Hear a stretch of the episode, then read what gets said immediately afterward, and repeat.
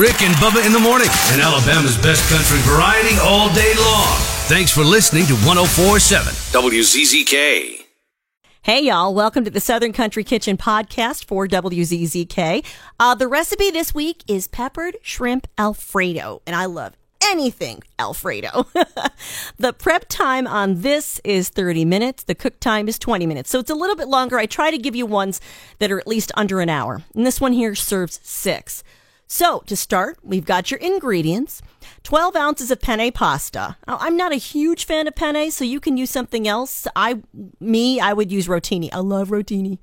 Quarter cup of butter, two tablespoons extra virgin olive oil, one diced onion, two cloves of garlic minced, one diced red bell pepper, a half a pound of portobello mushrooms diced, a pound of medium shrimp peeled and deveined, one 15 ounce jar of Alfredo sauce, a half cup grated Romano cheese, a half cup cream, one teaspoon cayenne pepper or more if you like it a little spicier, salt and pepper to taste, and a quarter cup of chopped parsley. So then you're going to bring a large pot of lightly salted water to a boil. Once it's boiling, add your pasta and cook for 8 to 10 minutes or until al dente. It depends on how much you like it that way. And then drain it. Meanwhile, you're going to melt the butter together with the olive oil in a saucepan over some medium heat. Stir in the onion and cook until it's softened and translucent or see through. About two minutes. Stir in garlic, red pepper, and mushrooms. Cook over medium high heat until soft, about two minutes more. Then you're going to stir in the shrimp and cook until firm and pink. Then pour in the Alfredo sauce. Yum!